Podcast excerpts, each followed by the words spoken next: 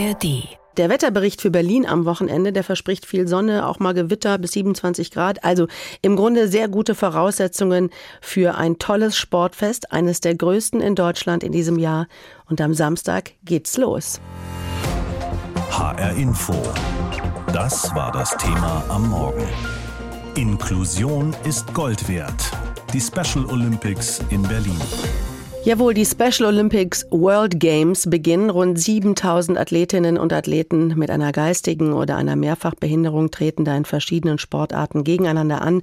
Aus 190 Nationen kommen sie also von überall aus der Welt und viele von ihnen sind auch schon in ganz Deutschland unterwegs, auch hier in Hessen in sogenannten Host Towns, also Gastgeberstädten. 19 davon gibt's in Hessen.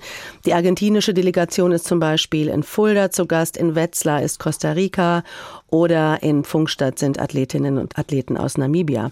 Ich habe mit Christiane Krajewski gestern gesprochen. Sie ist die Präsidentin der Special Olympics Deutschland, also die Gastgeberin der diesjährigen Spiele. Und diese Spiele sind das größte Inklusionsprojekt im Sport in Deutschland, das es jemals gegeben hat. Was erwarten Sie von diesen neun Tagen ab Samstag?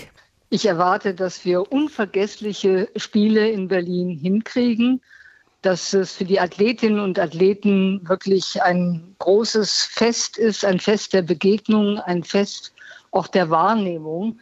Denn unsere Zielgruppe ist ja oft nicht so im Mittelpunkt des öffentlichen Interesses und ist jetzt dabei, die größte Multisportveranstaltung seit den Olympischen Spielen 1972 aktiv zu gestalten. Mhm. Äh, und die Special Olympics tragen den Begriff Olympia auch ganz bewusst im Namen. Äh, warum eigentlich? Wollen Sie damit den Fokus auf die sportlichen Höchstleistungen legen, die man ja bei Olympischen Spielen kennt und auch erwartet? Oder geht es mehr um den olympischen Gedanken, dabei sein ist alles? Es geht um den olympischen Gedanken. Es heißt ja auch Special Olympics. Mhm. Wir sind ganz besondere Olympics. Das hat mit der Geschichte von Special Olympics zu tun, die ja eine Familiengeschichte der Kennedys ist und wo man versucht hat, eben ein behindertes Familienmitglied auch durch den Sport äh, mehr in der Gemeinschaft zu beteiligen. Kommen wir mal von den Athletinnen und Athleten zu allen Menschen mit Behinderung in Deutschland. Etwas mehr als die Hälfte von ihnen geht nie einer sportlichen Betätigung nach. Warum kann ich jetzt gar nicht sagen. Werden die Special Olympics daran was ändern? Äh, leider ist die Zahl viel schlechter, als Sie sie gerade bezeichnet mhm. haben. Ähm, nur acht Prozent der Menschen mit einer geistigen Beeinträchtigung machen überhaupt einigermaßen regelmäßig Sport. Woran liegt das? Was ist Ihre Erklärung dafür? Weil es so viele Barrieren gibt. Barrieren in den Köpfen, wo man denkt, die sollen doch unter sich bleiben. Im inklusiven Sport haben die nichts zu suchen, die bringen ja keine Höchstleistungen, aber sie bringen für sich Höchstleistungen. Ja, sie geben mutig ihr Bestes. Sie haben genauso den olympischen Eid geschworen wie alle anderen Sportlerinnen und Sportler auch. Und es kommt darauf an, dass wir mehr Sportvereine auch für die Menschen mit Behinderung und in, in, unserem Fall eben mit geistiger Beeinträchtigung öffnen und das für jeden und jede Sport vor Ort auch faktisch möglich wird. Jetzt sind diese Special Olympics so ein Schlaglicht. Neun Tage geht das und da wird die Öffentlichkeit auch mehr drauf schauen, weil eben auch die, wirklich die ganze Welt in Berlin am Start ist. Werden die Special Olympics langfristig was daran ändern, dass Menschen mit geistiger Behinderung oder Beeinträchtigung vielleicht doch mehr am Sport aktiv teilnehmen können? Davon sind wir überzeugt. Sonst hätten wir die ganze Anstrengung nicht unternommen. Also erstmal natürlich, wir wollen ein tolles Fest in Berlin. Wir wollen unvergessliche Erlebnisse für die Athletinnen. Wir wollen Begegnungen schaffen, aber wir wollen insbesondere zeigen, dass die verbindende Kraft des Sports eine inklusivere Gesellschaft schaffen kann. Mhm. Wenn man beim Sport dabei ist, dann ist man auch mal bei der Kultur dabei. Dann ist man auch im Arbeitsmarkt dabei. Dann ist man auch in der Gesundheit dabei. All diese Themen sind ja immer noch ein bisschen schwierig für unsere Athletinnen und Athleten und für Menschen mit Behinderung insgesamt. Also kommt es darauf an, Barrieren abzubauen, sowohl nachhaltig im sozialen Bereich als auch in physische Barrieren. Nun kommen ja wirklich äh, Männer und Frauen aus der ganzen Welt nach Berlin und sind auch zu Gast in diesen hessischen Host Towns. Ich habe es gerade schon gesagt, die argentinische Delegation ist in Fulda, Costa Rica ist zu Gast in Wetzlar und in Funkstadt sind Athletinnen und Athleten aus Namibia. Das klingt für mich so, als ob es in anderen Ländern echt gut läuft, weil die müssen ja auch noch diese Anreise zu uns antreten. Wie weit sind wir in Deutschland eigentlich davon entfernt, dass, äh, ja, dass die inklusive Spiele sozusagen Sport für jeden und jede Normalität wird?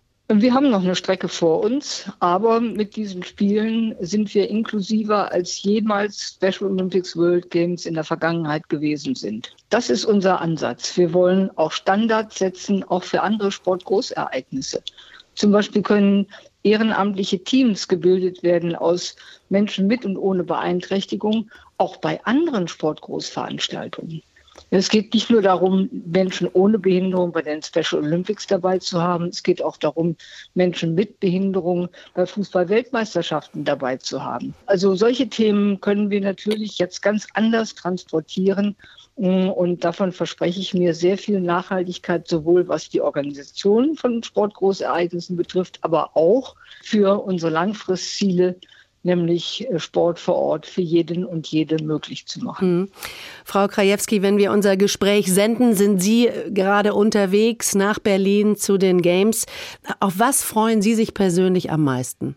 Auf die Begegnung, auf das Miteinander, auf das Multikulturelle. Wir haben so viele Kulturbausteine auch in unserem Programm. Und natürlich will ich Sport ansehen, so viel wie es nur irgendwie geht. Am Samstag gehen diese World Games also in Berlin los. Neun Tage lang dreht sich dann alles um das größte Inklusionsprojekt in der Geschichte der Bundesrepublik. Über 7000 Sportlerinnen und Sportler mit geistiger oder Mehrfachbehinderung treten dort gegeneinander an. Und 200 sogenannte Host Towns, also Gastgeberstädte, gibt's in Deutschland. Allein in Hessen gibt's auch viele Athletinnen und Athleten werden empfangen in Fulda, in Gießen oder auch in Wetzlar. Da ist die Delegation aus Costa Rica zu Gast. Alexander Gottschalk berichtet. Vom mittelamerikanischen Costa Rica ins mittelhessische Wetzlar. Größer kann ein Kulturschock doch kaum sein, oder? Also die Temperatur ist genauso wie in unserem Haus. Das macht einen großen Unterschied. Die Leute hier sehr nett und wir fühlen wie zu Hause. Das sagt Cynthia Bermudes. Die 30-Jährige leitet die Sportlerdelegation, die für Costa Rica bei den Special Olympics antritt. Insgesamt 150 Athleten und Betreuer sind aktuell zu Gast in Wetzlar. Die Stadt habe sich damals als erste überhaupt darauf beworben, Host Town für die Spiele zu werden, erklärt Bürgermeister Manfred Wagner. Deswegen sind wir froh, Costa Rica als eine der größten Delegationen gewonnen zu haben. Und wichtig ist es einfach deutlich zu machen, zu welchen Leistungen Menschen mit Handicap fähig sind, wie viel Freude beim Sport erlebt werden kann und dass wir damit natürlich über die vier Tage, die wir in Wetzlar haben, auch den Ball ins Feld der Stadtgesellschaft spielen und sagen, wir haben nicht nur Spitzen- und Breitensport, sondern wir haben auch Sport mit Menschen mit Handicap und auch das ist Spitze. In Wetzlar sollen sich die Costa Ricaner auf die Spiele in Berlin einstimmen. Trainieren können sie zum Beispiel in der Sport- und Bildungsstätte der Sportjugend Hessen oder im Europabad. Es geht für sie aber auch darum, Land und Leute besser kennenzulernen. Dabei helfen ihnen rund 180 Freiwillige. Sie übernehmen Fahrdienste, geben Stadtführungen oder spielen Dolmetscher für Journalisten, so wie die 27-jährige Maria. Ich übersetze und ich helfe an alles, was sie braucht. Also das ist eine Herzaufgabe. Ich unterstütze diese wunderschöne Olympiade. In Hessen gibt es etwa 20 Gastgeberstädte und Gemeinden wie Wetzlar, darunter auch Frankfurt, Darmstadt und Kassel. Sie haben eine besondere Bedeutung für die Special Olympics, sagt Dagmar Schmidt, die für den Landil-Kreis im Bundestag sitzt und Vizepräsidentin der Special Olympics Deutschland ist. Dadurch, dass sichtbar wird, dass Menschen mit Beeinträchtigung stattfinden in der Öffentlichkeit, dass sie ihre Leistung zeigen, ihr Vermögen zeigen und wir hoffen, dass das auch jeweils nachhaltig wirkt, dass sich Sportvereine, Schulen, öffnen und die Erfahrung machen, dass es Spaß macht, gemeinsam Sport zu betreiben. Etwas olympischer Geist sollte in Wetzlar spätestens heute aufkommen. Am Vormittag eröffnet Bundesinnenministerin Nancy Faeser ein inklusives Familiensportfest. Für den Nachmittag ist ein Fackellauf durch die Innenstadt geplant. Morgen gibt's dann Fußball und Musik im Stadion und die letzte Möglichkeit, die Sportler aus Costa Rica kennenzulernen. Denn schon übermorgen reisen die ab nach Berlin. Die Vorfreude auf die Spiele ist groß, sagt Teamchefin Bermudes. Immerhin haben die Sportler dafür fast zwei Jahre lang trainiert. Unser Ziel ist nicht nur gewinnen, sondern alles genießen, also diese Zeit genießen. Und für viele Jungen ist das erste Mal, dass sie eine lange Reise gemacht und das ist auch eine wunderschöne Gelegenheit. Am Samstag geht's los, das größte inklusive Sportfest in Deutschland. Über 7000 Menschen mit geistiger oder einer Mehrfachbehinderung messen sich da in verschiedenen Disziplinen. Sie kommen aus 190 Ländern, die meisten sind auch schon da in sogenannten Host Towns, also in Gastgeberstätten, auch hier bei uns in Hessen. Ich habe mit Thomas Abel gesprochen, er ist Professor für paralympischen Sport an der Deutschen Sporthochschule in Köln. Ich habe ihn gefragt, in fast jedem Dorf gibt es einen Fußballverein, in eigentlich jeder Stadt einen Handballverein, aber immer für Menschen ohne Behinderung. Wie sieht es für Menschen mit Behinderung in Deutschland aus? Ja, grundsätzlich bin ich ein sehr positiver und optimistischer Mensch. Von daher wäre mein Blick dahingehend, dass es sich deutlich verändert hat im Verhältnis zum Beispiel zu meiner eigenen sportlichen Sozialisation. Weil das ist genauso, wie Sie gesagt haben, ein kleines Dorf in Westfalen, 1300 Einwohner, ein Fußballverein und der war jetzt nicht inklusiv aufgestellt. Das hat sich deutlich verbessert. Also wir haben viel mehr Vereine, die sich aufmachen und sagen, wir öffnen Angebote, versuchen wirklich äh, Vielfalt willkommen zu heißen. Aber, und das ist ein ganz großes Aber, wir sind zwar auf dem Weg, aber wir sind weit, weit davon entfernt, es umgesetzt zu haben, dass wenn ich ein Kind habe mit einer Behinderung, welche Behinderung das auch immer ist, ich dann in meinem Sportverein um die Ecke ein Angebot finde, was für das Kind da ist. Das zeichnet sich auch ab, ähm, wenn man den Bundesteilhabebericht sich zum Beispiel anguckt. 55 Prozent der Menschen mit Behinderung machen überhaupt keinen Sport in der Woche. Bei den Menschen ohne Behinderung sind es 32. Beides Zahlen, die überhaupt nicht in Ordnung sind. Aber wenn ich davon ausgehe, dass Kinder und Jugendliche Erwachsene mit Behinderung die gleiche Affinität haben zum Sport, dann mhm. ist das ein Offenbarungseid. Können wir von anderen lernen? Machen es andere Länder besser? Manche machen es besser und manche machen es schlechter. Von daher ist es vielleicht ganz gut, wenn man eher auch bei sich selber guckt. Selbstverständlich ist es so, dass wir so ein paar Länder haben, erstaunlicherweise auch welche, die wir nicht auf dem Zettel haben, die das besser können. Auf dem Zettel haben wir sicherlich eher immer so die Benelux-Länder und die skandinavischen Länder, die können es zum Teil auch besser.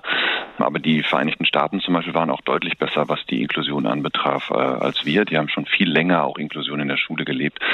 Ich glaube, man kann hier und da etwas abgucken. Mir wäre es eigentlich eher wichtig, dass wir selber das lernen, indem wir Begegnungsräume schaffen. Also nicht bei anderen gucken, sondern Begegnungsräume schaffen. Genau, wir, wir selber müssen es machen. Wie machen wir es? Was können wir als Gesellschaft tun, damit sich das ändert?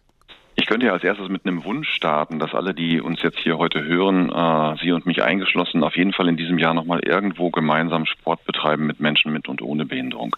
Dafür gibt es viele Angebote, äh, um das kennenzulernen, weil ich glaube, ähm, aus einer Begegnung, die freudvoll, positiv, emotional besetzt ist und das kann Sport, daraus wächst Haltung. Und dann habe ich plötzlich die Vorstellung, das macht Spaß und es geht nicht um Mitleid, auch wenn Caritas völlig in Ordnung ist, aber es geht mhm. dann nicht um Mitleid, sondern es geht um eine Freude an einem einem Miteinander. Äh, ich glaube, das würde ich mir wünschen, weil daraus würde was wachsen. Also wir müssen unsere Berührungsängste abbauen, oder? Ja, das ist sicherlich sowas, wo man sagt, naja, das, ähm, ich weiß nicht, wie ich jemanden ansprechen soll, ich weiß nicht, wie ich mit jemandem gemeinsam wetteifern darf, wie ich äh, gemeinsam Sport betreiben kann. Das heißt, das wird Ängste reduzieren, ähm, aber wir werden auch neben diesem Reduzieren der Ängste merken, wie das uns hilft, also wie ja. das für uns positiv ist. Aber was kann denn auch die Politik tun für die Inklusion? Ist es zum Beispiel eine Idee, dass man zu Vereinen sagt, okay, also wir geben euch mehr Geld oder helfen euch, aber ihr müsst euch zur Inklusion verpflichten? Das ist auf jeden Fall ein Weg. Das ist ja das, was äh, Politik mit den Verbänden auch durchaus macht. Also dass in den Verbänden äh, es jetzt einfach notwendig ist, dass es Beauftragte gibt für den Bereich des inklusiven Sports. Das zeigt auch Wirkung. Da sind auch viele Beauftragte selber mit einer Behinderung, die einen anderen Blick mitbringen. Das ist wichtig, also dass wir nicht für andere Menschen immer etwas machen, sondern mit denen gemeinsam überlegen. Also von daher, ja, Politik spielt da eine Rolle. Mhm. Wir brauchen auch auf jeden Fall die Politik sehr stark dafür, äh, so dass wir Sportstätten umgestalten, dass sie eben barrierefrei oder zumindest mal barrierearm sind, dass man die überhaupt erreichen kann. Äh, da ist Politik extrem wichtig, äh, um das zu machen. Und natürlich brauchen wir eine Qualifizierung von Ausbildung von Übungsleitenden. Ja, Abel, eine Frage noch zum Schluss, wenn wir nochmal auf die World Games in Berlin kommen, die ja am Samstag losgehen. Ähm, hier wird ja separiert. Also es ist nicht inklusiv. Es dürfen nur Menschen mit Behinderung teilnehmen.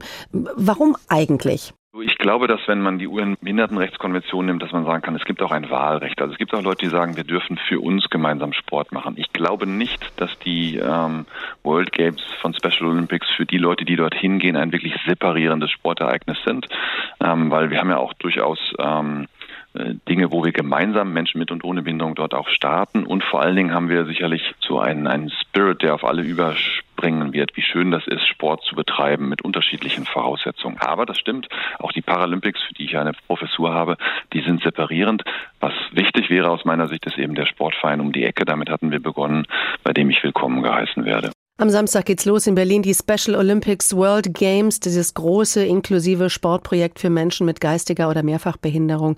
In H-Info war das Thomas Abel, Professor für paralympischen Sport an der Deutschen Sporthochschule in Köln. Und eine junge Frau, die auch in Berlin dabei sein wird, kommt aus Wiesbaden. Sie heißt Chloé Belloin und sie hat einen Riesentraum, nämlich Hockey spielen für Deutschland. Dieser Traum wird jetzt wahr. Chloé hat das Down-Syndrom und ab Samstag spielt sie nun mit der Hockey-Nationalmannschaft bei den Special Olympics. Ich bin für Hockey geboren. Chloe ist 26 Jahre jung und sie liebt das Hockeyspielen. Vor ein paar Wochen Riesenfreude im Haus Beloin. Chloe wird zur Hockey-Nationalmannschaft eingeladen. Ihre Mutter Chantal ist extrem stolz. Toll, sehr schön. Ich freue mich für sie. Ich weiß, dass es eine tolle Erfahrung für sie sein wird. Und es wundert mich nicht. Die Chloe war immer sehr begeistert und macht die Sache richtig schön und gut engagiert. Und doch, das ist Chloe halt. Es ist viel los gerade in Chloes Leben leben.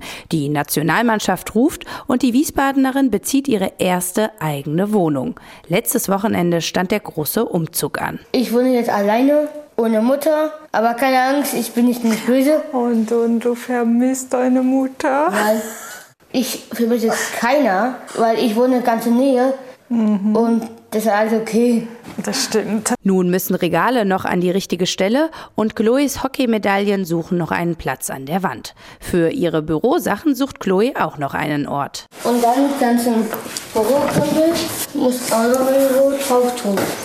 Genau, und dann machen wir alles sauber und dann können wir ein paar Sachen draufstellen, okay? Guck mal. So, das passt doch so. Auch wenn noch einige Kisten nicht ausgepackt sind, die 26-Jährige fühlt sich schon sehr wohl in ihrer ersten eigenen Wohnung. Am Samstag geht's dann bei den Special Olympics los. Die ganze Familie wird sie in Berlin anfeuern.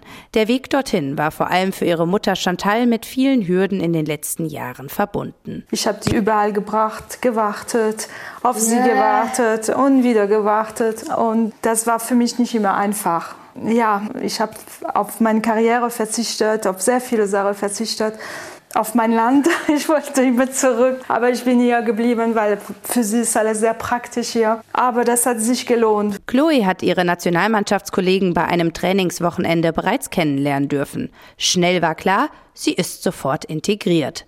Nun steigt die Aufregung, gesteht Chloe. Es kribbelt so langsam und sie weiß auch schon, worauf es für sie ankommt. Viele Tore schießen und dabei gewinnen. Und das ist mein Ziel. Mit einer Medaille bei den Special Olympics würde Chloe sehr gerne wieder nach Hause, nach Wiesbaden, zurückkehren. Sarah-Lise Angres hat uns Chloe Belloin vorgestellt. Die junge Frau aus Wiesbaden spielt ab Samstag bei den Special Olympics World Games in Berlin und zwar in der Hockey-Nationalmannschaft mit. Das ist ein Traum, der endlich wahr wird. HR Info, das Thema. Diesen Podcast bekommen Sie jeden Werktag in der App der ARD Audiothek. Am Samstag geht's los. Zum ersten Mal finden dann in Deutschland, also in Berlin, die Special Olympics statt. Eine Woche lang messen sich bei diesen Wettkämpfen rund 7000 Athletinnen und Athleten in ihren Disziplinen. Matthias Hohm aus der H-Info Sportredaktion verfolgt das für uns. Special Olympics, nicht Paralympics, wohlgemerkt. Matthias, was sind das für Wettkämpfe?